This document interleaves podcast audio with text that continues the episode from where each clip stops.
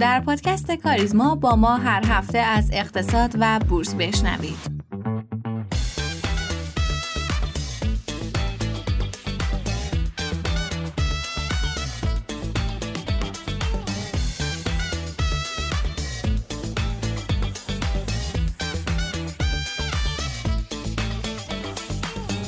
مرور اخبار این هفته افزایش یک درصدی مالیات بر ارزش افزوده. سخنگوی کمیسیون تلفیق از تصویب افزایش یک درصدی مالیات بر ارزش افزوده در لایحه بودجه سال 1403 خبر داد. به گفته وی منابع حاصله به میزان 70 هزار میلیارد تومن و سایر منابع بودجه‌ای صرف تأمین اعتبارات متناسب سازی حقوق بازنشستگان لشکری و کشوری در سال آینده میشه.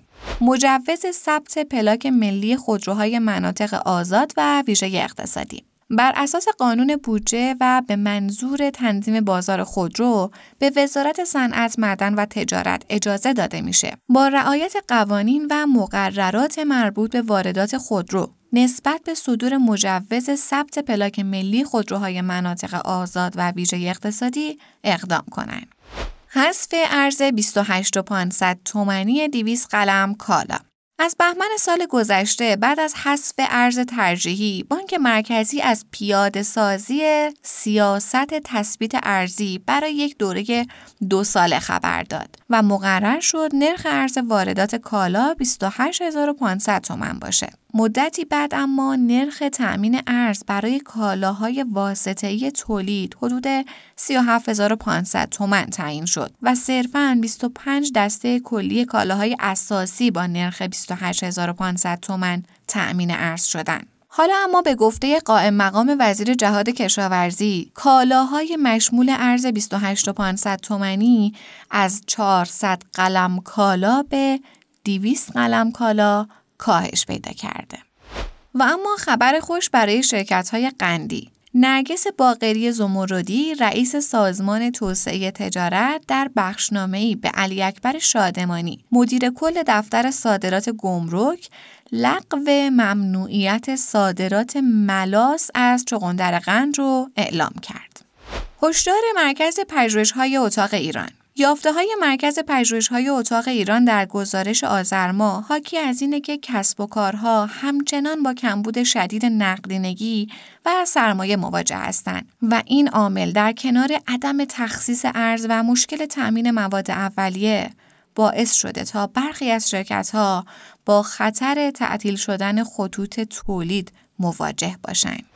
دستورالعمل جدید قیمتگذاری خودرو به وزارت صنعت ابلاغ شد. شورای رقابت دستورالعمل اصلاحی تنظیم بازار خودروی سواری رو به وزارت صنعت ابلاغ کرد. بر اساس این گزارش و طبق دستورالعمل اصلاحی اعضای شورای رقابت چهار اصلاح درباره فرایند محاسبه و ابلاغ قیمتها مشمولان قانون حمایت از خانواده و جمعیت و دارندگان خودروهای فرسوده سامانه یک پارچه و اختیار پیشنهاد برای تنظیم بازار بر اساس کف عرضه در دستورالعمل رو اجرا کردند. و اما سه خبر پایانی در خصوص بورس کالا شکسته شدن رکورد حجم و ارزش معاملات روزانه شمش طلا روز سهشنبه نزدیک به 71 کیلوگرم شمش طلا در بورس کالا مورد معامله قرار گرفت تا با ثبت این آمار رکورد روزانه حجم و ارزش معاملات شکسته بشه.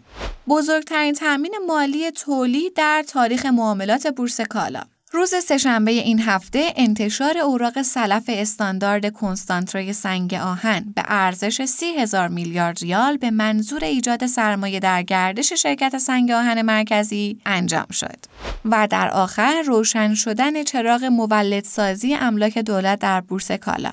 فرایند مولدسازی املاک مازاد دولت از مسیر بورس کالای ایران روز سهشنبه این هفته با معامله چهار ملک سازمان خصوصی سازی واقع در استان مازندران شهرستان بابل آغاز شد تا همه اطلاعات و داده های فروش املاک دولتی به صورت شفاف و لحظه‌ای در دسترس عموم قرار بگیره.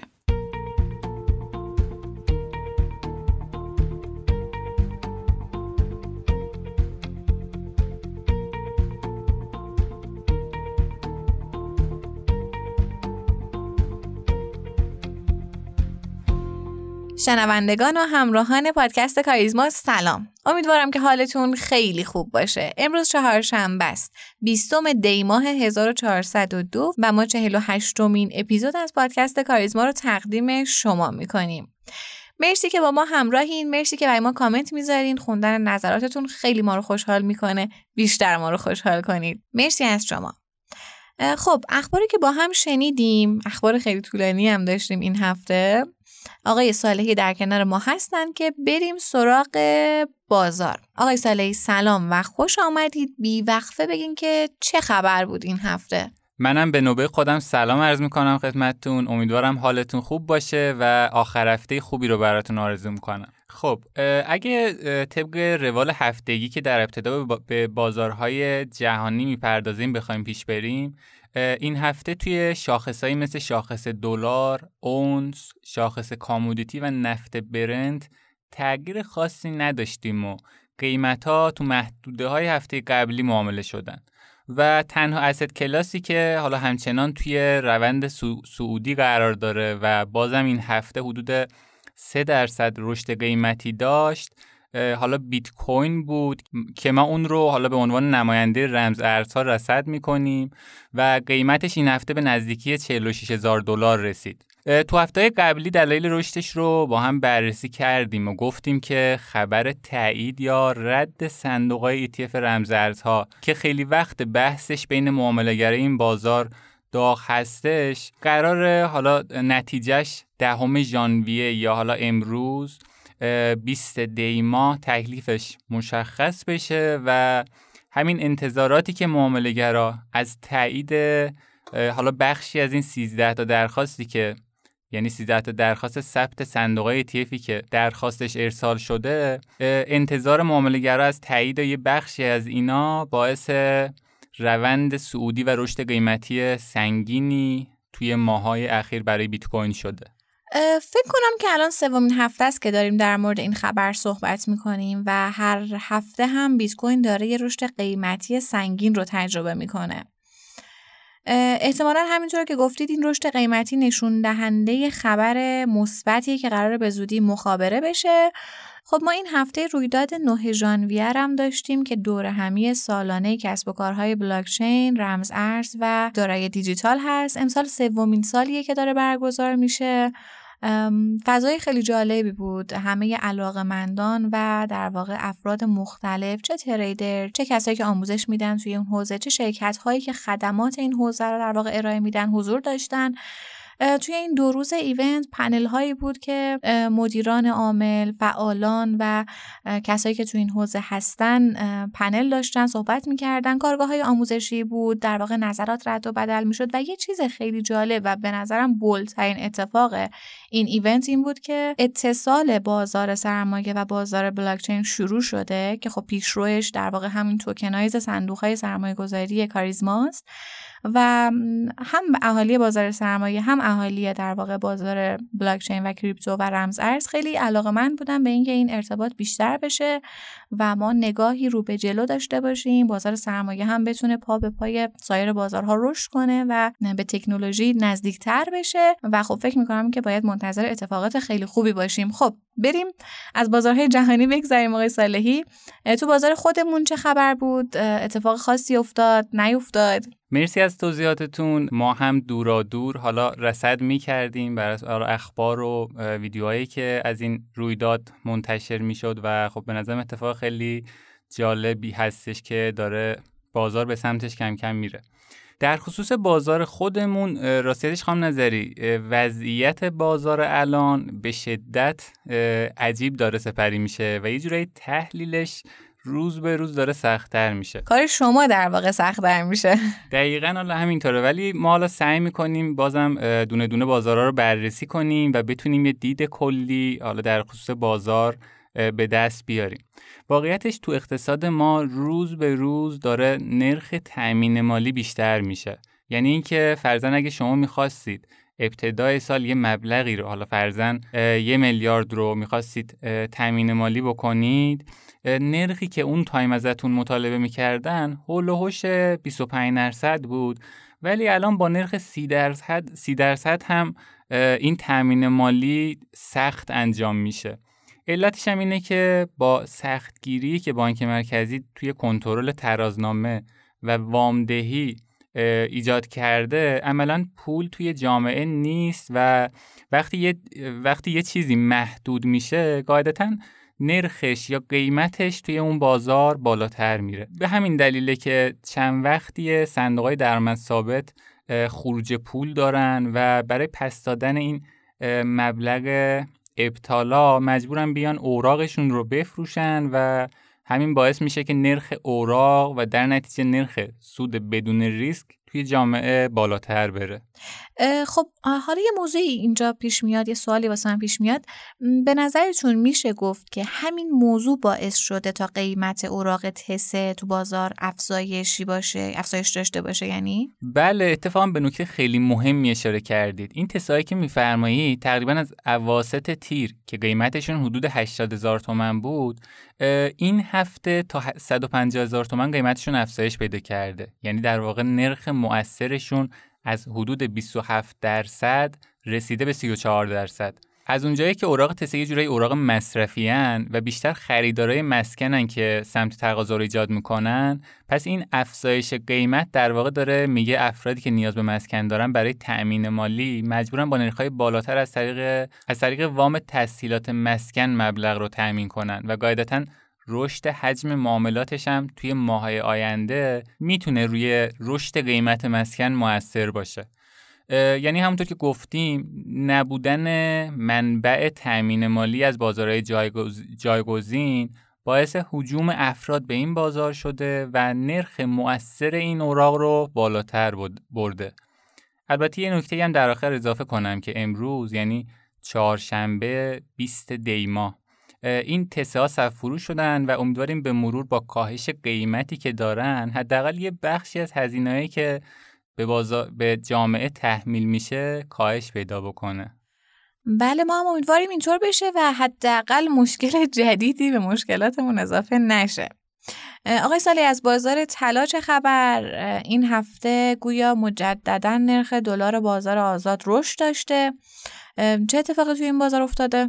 بله این هفته حالا بیشتر به دلیل یه سری ریسکای سیاسی که دوباره ایجاد شد یه رشد حدود دو نیم درصدی رو فعلا تا حالا تو قیمت دلار و یه رشد حدود 5 درصدی هم توی قیمت سکه داشتیم. یعنی دلار به مرز 52 تومن رسیده و سکه هم به حدود 31 میلیون تومن یعنی همون سکه امامی رسیده که حدوداً داره با حباب 26 درصدی معامله میشه. این رشد حباب حدود 6 درصدی یعنی حدودا از 20 تا 20 درصد رسیده به 26 دیگه. به نظرم بازم برمیگرده به رشد انتظارات تورمی که توی سطح جامعه ایجاد شده و تقاضا رو برای خرید دارایی کم ریسک مثل طلا بالا می‌بره و به خصوص تو روزهای اخیرم شاهدیم که حجم معاملات بازار طلا روز به روز داره افزایش پیدا می‌کنه. بله دقیقا. همونطور که بخش اخبارم گفتیم این هفته توی بورس کالا ارزش معاملات گواهی شمش رکورد زد که نشون دهنده رشد تقاضا تو این بازاره. آقای سالی در خصوص آمار معاملات مسکن و گزارش نقدینگی بانک مرکزی اگر نقطه نظری دارید ما میشنویم. بفرمایید. بله همونطور که فرمودید بانک مرکزی هم این هفته یه گزارشی از کلیات آمارای پولی آذر ماه منتشر کرد که طبق اون رقم نقدینگی کشور تا پایان آذر به 7500 همت رسیده. حالا پایه پولی هم حدود 1020 همت به دست میاد. یعنی رشد ماهانه پایه پولی منفی بوده ولی نقدینگی حدود 7 درصد افزایش یافته. یعنی در واقع تو این ماه رشد ظریف فزاینده بوده که باعث رشد نقدینگی شده. و همونطور که از قبل هم پیش بینی می‌کردیم این اتفاق بالاخره باید میافتاد. حالا اینکه پایه پولی از چه بخشی کاهش داشته و چه اتفاقاتی سر نقدینگی افتاده واقعیتش هنوز آمار جزئیاتش منتشر نشده و حالا اگه این اخبار این گزارش توسط بانک مرکزی منتشر بشه سعی می‌کنیم مفصل در موردش صحبت بکنیم. خب پس ما دیگه منتظر خبر شما هستیم که جزئیات این در واقع گزارش رو واسه بررسی کنیم. بله حتما. حالا گزارش بعدی هم که فرمودید آمار معاملات مسکن مرکز آمار بود که برای ماه آذر منتشر شد و توی اون گفته شده که مسکن توی این ماه به طور متوسط دو ممیز نه دهم درصد کاهش قیمت رو تجربه کرده. و بر به اون میانگین میانگینی که حساب میشه یعنی ساده و وزنی متری حدود 76 تا 80 میلیون تومن هستش. فقط نکته ای که یعنی نکته قابل توجهی که از این گزارش می‌تونستیم برداشت کنیم اینه که توی آذر تعداد معاملات به 4072 معامله رسیده و نشون میده کم کم رکود این بازار داره از بین میره. و با تقویتی که سمت تقاضا داره به مرور حالا حجم معاملات تعداد معاملات داره افزایش پیدا می‌کنه. مرسی از شما جناب صالحی. شنوندگان عزیز ما یه مصاحبه داریم که حتما گوش کنید و در آخر هم بعد از چند اپیزود این هفته یه بخش مالی رفتاری داریم که می‌دونم براتون خیلی قطعا جذاب خواهد بود. با ما همراه باشید.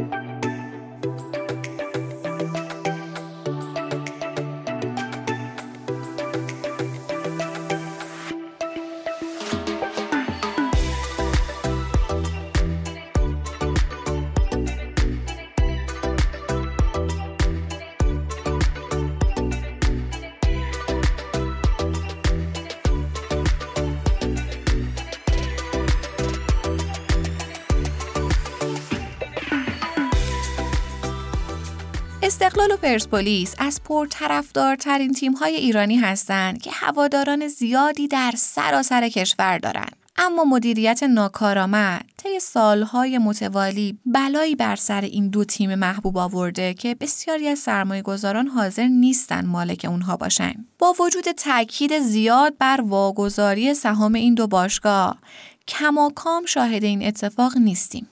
حالا چه موانعی بر سر راهه؟ آیا مشتریان مطرح شده این دو باشگاه یعنی شستا و هلدینگ خلیج فارس حاضر به خرید هستند؟ واگذاری سهام چطور می‌تونه به بهبود وضعیت این دو باشگاه کمک کنه؟ اینها برخی از سوالاتی هستند که در این مصاحبه جناب آقای اسماعیل غلامی معاون اسبق سازمان خصوصی سازی به اونها پاسخ دادن. بریم که بشنویم با هم. بسم الله الرحمن الرحیم در این روزها صحبت از واگذاری دو باشگاه استقلال و پرسپولیس در مطبوعات در مجامع مختلف مطرح میشه نظرات کارشناسای مختلفی مطرح میشه که آیا این دوتا باشگاه قرار با توجه به مشکلاتی که با AFC داشتن آیا می‌تونه حل بشه؟ آیا این دوتا باشگاه خریدارهایی که صحبت شد از جمله شستا و یا هلدینگ خریفارس آیا اینها حاضر به خرید اینها هستند که سعی میشه در عرض خیلی کوتاه پاسخی به اینها از جانب خودم و یا نظر شخصی خودم داده بشه. اول اینکه آیا این دوتا باشگاه زیر ساختاشون آماده است برای واگذاری یا نه؟ نحوه واگذاری چجوری است؟ من باید عرض کنم که خودم این روش واگذاری مبنی بر اینکه پنجاب اضافه یک سم در هر صورت باید به دو تا شرکت و یا دو شخص حقیقی یا حقوقی واگذار بشه که توانایی اداره کردن شکی درش نیست. و بعد یه سیت مدیریتی در اختیار دولت و بقیه در اختیار حالا یا هواداران یا پیشکسوتان قرار بگیره. که در این خصوص این طرح تقریبا من ده سال پیش که اولین بار استقلال و پرسپولیس خودم ارزیابی کردم و قیمت گذاری کردم این روش واگذاری هم در حقیقت پیشنهاد خود من بوده. منتها شرطی داره و شرطش اون, اون بوده که زیر ساخت های باشگاه ورزشی ما تا زمانی که حل نشه به عنوان مثال تا زمانی که حق پخش تلویزیونی درآمد روز بازی درآمد حق تجاری از یا سایر درآمدهای این دو باشگاه به طور مشخص و معین در بودجه کل کشور و در بودجه صدا سیما درست تهیه نشه و مشخص نشه هر واگذاری این دوتا باشگاه چون درآمدزا نیستن چون زیانده از باشگاه ورزشی ما هیچ کدوم درآمدزایی به اون صورت که بتوانن هزینه خودشون داشته باشن نمیپوشونن. تمام شرکت هایی که شما نگاه کنید از باشگاه ورزش ما حدود 6 الی 7 باشگاه فقط درآمدشون از محل شرکت اصلیشونه. یعنی اگر خودشون توانایی درآمدزایی ندارن زیر مجموعه یه شرکت مادر تخصصی و یا یه شرکت دیگری هستن. و اینها بابت بودجه سالیانه ورزشی که همش متاسفانه در خرج باشگاه و اونم رشته فوتبال میشه. بنابراین تا زمانی که این زیر ساختار درست نشه و مشخص نشه هر واگذاری به هر نهادی به هر سازمانی و هر شرکت حقیقی یا حقوقی مطمئن باش دچار بحران خواهد شد. همچنان که تا حالا بوده. از تراکتور سازی بگیر. تا بقیه باشگاهایی هم که اگه سر پا خودشون موندن فقط ناشی از چی بوده؟ ناشی از پولهایی که از طرف مادر تخصصی به اینها تزریق شده. اما اینکه سوال بعدی این که آیا این دوتا باشگاه قیمت گذاری که شده الان برای عرضه قیمتون به عقیده من نه. چرا که بنده در سال 1400 قبل از واگذاری در درصدا به حالا هواداران و یا به مردم دقیقا ایرادی به قیمت گذاری سهام این دوتا باشگاه داشتم. چرا که در همون موقع قیمت گذاری این دوتا سهام شرکت سهام این دو باشگاه بر اساس ارزش روز خالص داریا در سال 1400 صورت گرفته. حالا آیا این دوتا آیا وقتی می‌خواد سهام اینی که به قیمت در بورس عرضه بشه در حقیقت یک نوع عرضه اولیه بوده به سهامدارشو بر اساس آینامه شیوه های قیمت گذاری بند به ماده سه آینامه گفته باید بر اساس سوداوری این دو تا شرکت سوداوری نی نداشتن. ولی حالا هم وقتی می‌خوای واگذار کنی از طریق فرابورس از طریق بازار پایه فرابورس واگذار شدی نبایستی به قیمت ارزش روز به سهامدار جز داده می‌شد. نتیجهش این شد که بر اساس ارزش روز در حدود 3 الی 3 هزار میلیارد تومان قیمت گذاری شد ولی قیمت سهم به کی؟ به سهامدار جز. نتیجهش نتیجهش بعد دو سال قیمت سهام نصف شد. چرا که اون موقع با اون قیمت به سهامدار جز نباید قیمت بلوکی مربوط به سهامدار کل سهامداری است که سه به اضافه یک سهم. شما اخبار دیروز منچستر یونایتد نگاه کنید. مالکی که خریده با چه شرطی خریده؟ جوری خریده؟ شما نگاه کن واگذاری به اون معناست. بنابراین شما میایید قیمتی می‌ذارید رو مالتون. هر کسی هم اگر امکان نداره به این قیمت یک کسی که بخواد آزادانه بخواد تصمیم بگیره این سهام بخره.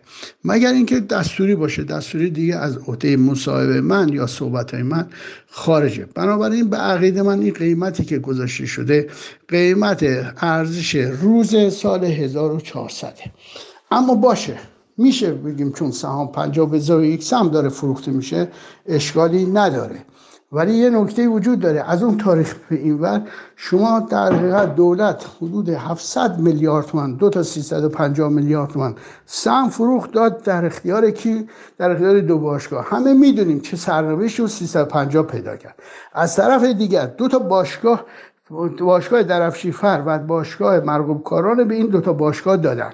بردم تو افزایش سرمایه. نتیجهش نتیجهش اینا صاحب دو تا باشگاه شدن. و متاسفانه سند این دوتا باشگاه رفت در قبال وام تحصیلاتی که گرفتن اون وام ها هم گرفتن و تقریبا نوش جان کردن و الان این باشگاه جفتشون تقریبا بر اساس صحبت هایی که میشه حداقل رقم هایی که گفته میشه حدود هزار میلیارد تومان هر کدوم یکی از این شرکت ها در حقیقت بدهی دارن. بدهی های مختلفی که اون موقع متاسفانه کسی در گزارش هم اینا دیده نشد یا کامل دیده نشد. بدهی استراماچونی دیده شده بود ولی چقدرش دیده شده بود؟ نتیجهش این شد که الان این قیمتی که به قیمت اون موقع میاد آیا بدهی ها از اون تاریخ تا این تاریخ از این قیمت باید کسب بشه؟ و الان تقریبا اگه اشتباه نکنم بین 3 تا 1300 میلیارد اینا قیمت گذاری شدن و اگه هم 50 بزنسم حدود 1700 تا تقریبا قیمت شده. یعنی ارزش روز خالص دارایی در تاریخی که اینها قیمت گذاری شدن. اما آیا اینها نفع می‌برن یا نه؟ بازم گفتم که خریدارا تا زمانی که زیر ساختها درست نشه امکان اینکه اینها بتوانند به قول معروف نفعی برده باشند از واگذاری این دو تا باشگاه وجود نداره. اما راحل بازم اگه بپرسه از من راحل روش درسته. یعنی دو تا سهام دار. روش راهکارش این بود که اول بایستی تکلیف سهامدار عمده یعنی 50 به در این دو تا باشگاه مشخص می‌شد. یعنی اول 50 به به هر حالا به کسی یا به شایی قبل از اینکه واگذار کنن بعد از اینکه زیر ساختها درست شد بعد از اینکه قراردادهای واگذاری بعد از اینکه حق تجاری حق پخش تلویزیونی و درآمد روز بازی اینها مشخص شد از طریق سازمان ورزش وزارت ورزش اینها را زیر ساختها آماده کرد در قوانین بودجه در قوانین به قول معروف حالا نهادهای مثل صدا سیما مشخص شد. واگذار که بله بهترین کار به من دو تا هر کدوم از اینا یه سهامدار 50 هم نیاز دارن که بتواند مدیریت بکنه شرکت. 20 درصدش در اختیار دولت قرار بگیره با یک عضو هیئت مدیره که نظارت بکنه و رابطه بین این دو تا باشگاه خود وزارت ورزش وجود داشته باشه یا سازمان لیگ وجود داشته باشه تا بتوانن قسطاشون بدن. بقیه که میشه ده درصد هم که الان واگذار شده. پس یه ده درصد یه 20 درصد سی درصد به اضافه 50 درصد میشه 80 درصد. 20 درصد دیگر هم حالا یا باز به عرضه اولی عرضه های مختلفی یا به صورت بلوک های 5 درصد یا به پیشکسوتان واگذار بشن. این ترکیب سهامدارانی که من در ده سال پیش پیشنهاد کردم هنوزم هست. اما کی باید اینها را بخره؟ مسئله که من دارم اینه که باید کسایی اینا رو بخره. اگر اشخاص حقوقی هستن اشخاص حقوقی باشن که بتوانن از این دوتا باشگاه با توجه به این زیرساختهایی که هنوز وجود نداره درآمدزایی بکنن. یعنی بتوانن از طریق تعداد هوادارانی که این دوتا باشگاه دارن بتوانن به اندازه کافی به قول معروف برای این دو باشگاه. والا فقط سالی 400 500 600 میلیارد که ماشاءالله. هر سالم که به قول معروف از 100 میلیارد توی چند سال اخیر تا به بودجه 350 تا 400 میلیارد رسیدن. کی می‌تونه 400 میلیارد من از این دوتا باشگاه درآمد کسب بکنه؟ با این زیر ساختایی بقید من وجود نداره مگر اگرم قرار واگذار بشه چه از نظر سیاسی چه از نظر درآمد تنها باید دو تا سازمان یا دو تا شرکتی باشن که بتوانند به خاطر تمام من چون اجازه ندارم اسمشونه بیارم به خاطر که ممکنه بیا من شما قیم مایی که میگه اینه بخر. ولی اون چی که مشخصه باید دو تا سازمان یا دو تا شرکت یا دو تا نهاد اینه بخره که بتونن از طریق تعداد هواداران اینها درآمد تجاری داشته باشند لباس بفروشن از برندینگ این دوتا باشگاه استفاده بکنن از اسپانسری که به قول معروف حالا کمک کنن به عنوان اسپانسر این دوتا شرکت معمولا اسپانسرهایی که در گذشته بوده شاید اونا بهترین کسایی باشند که برای خرید اینها اگر واگذار بشه بتونن درآمدزایی بکنن. البته وقت کوتاه بود ولی بحث های زیادی بود که انشاءالله در فرصت های دیگر در خدمتون خواهم بود.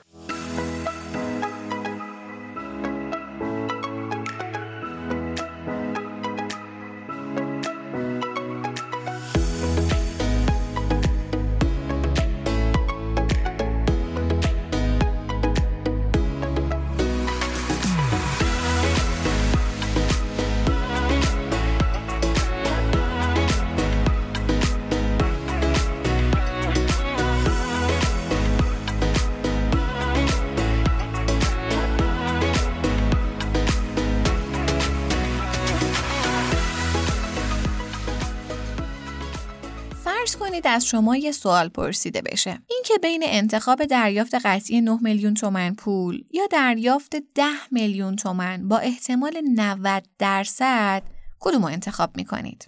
تجربه نشون داده قالب افراد گزینه اول رو انتخاب می‌کنن یعنی دریافت قطعی 9 میلیون تومن و در واقع به سود قطعی بیشتر از احتمال سود بیشتر وزن میدن.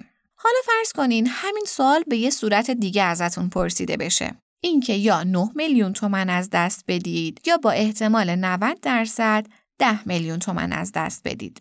حالا تو این مسئله برعکس حالت قبل بیشتر افراد در مواجهه با باخت ریسک پذیر میشن و حالت شرط بندی رو انتخاب می‌کنن.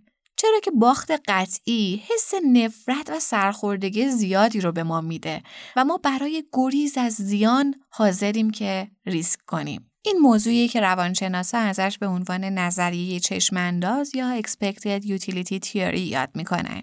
این تئوری نحوه تصمیم گیری افراد رو هنگام رویارویی با گزینه های دارای ریسک نشون میده. همینطور نشون میده که چطور احساسات و ترجیحات افراد بر نحوه تصمیم گیری اونها اثر می‌ذاره. این تئوری یکی از مهمترین تحقیقات دنیل کانمن و آموستورسکیه که در سال 1979 مطرح شده. در مورد این دو نفر و تحقیقاتشون در چند اپیزود ما صحبت کردیم و حقیقتا خیلی نظریات جالب و تحقیقات جذابی داشتن. اگر دوست داشتین سری بزنید به اپیزودهای قبلی و سایر تحقیقاتشون هم گوش کنید. خب همونطور که گفتیم افراد ارزش بیشتری برای قطعیت نسبت به احتمالات قائلن. در شرایط برد افراد به یک پاداش قطعی کوچیک وزن بیشتری میدن تا یه پاداش بزرگ احتمالی اما تو شرایط باخت یعنی تو شرایطی که قرار چیزی رو از دست بدن رفتار مردم ریسک پذیر میشه برای مثال دلیل اینکه خیلی از افراد خودروی خودشون رو بیمه بدنه نمی‌کنن اینه که حاضرن ریسک بیشتر تصادف رو بپذیرن. اما هزینه کمتر بیمه بدنه رو پرداخت نکنن. هزینه بیمه برای اونها یک باخت قطعی تلقی میشه. چون نمی‌دونن که در واقع لازم میشه که ازش استفاده کنن یا نه. ولی توی ذهنشون اینجوریه که خب به حال ممکنه تصادف نکنن و اصلا نیاز به بیمه نداشته باشن. در واقع در مواردی مثل این هزینه ها یا باخت ها نوعی زیان محسوب میشن. حالا یه چیز خیلی جالب اینه که با تغییر احتمال رخ داده یک پدیده ارزیابی ذهنی افراد هم تغییر می‌کنه. تغییر احتمال برد از 50 درصد به 60 درصد اثر احساسی کمتری ایجاد می‌کنه نسبت به زمانی که این احتمال از 95 درصد به 100 درصد تغییر کنه. به همین ترتیب تغییر احتمال بردن از 0 درصد به 5 درصد جذابتر از تغییر احتمال برد از 5 درصد به 10 درصده. در کل ما به احتمالهای کم وزن زیادی میدیم. این نشون میده که ما نسبت به نتیجه احتمال نگرانی داریم. برای مثال خیلی از افراد حاضرن خودرو و خونهشون رو در برابر بلایای طبیعی که احتمال رخ داده کمی داره بیمه کنن. در حالی که در مورد احتمالهای وزن متوسط تا زیاد وزن کمتری در نظر می‌گیرن. یعنی ما به اندازه کافی به نتیجه احتمال توجه نمی کنیم. به همین دلیلی که افراد نسبت به نوسانات بازار سهام خیلی حساس ترن تا نسبت به نوسانات بازار مسکن. خلاصه اینکه آگاهی از نظریه چشمانداز مهمه چرا چون توضیح میده که چطور سود و زیان رو به طور متفاوت درک و ارزش گذاری می‌کنیم.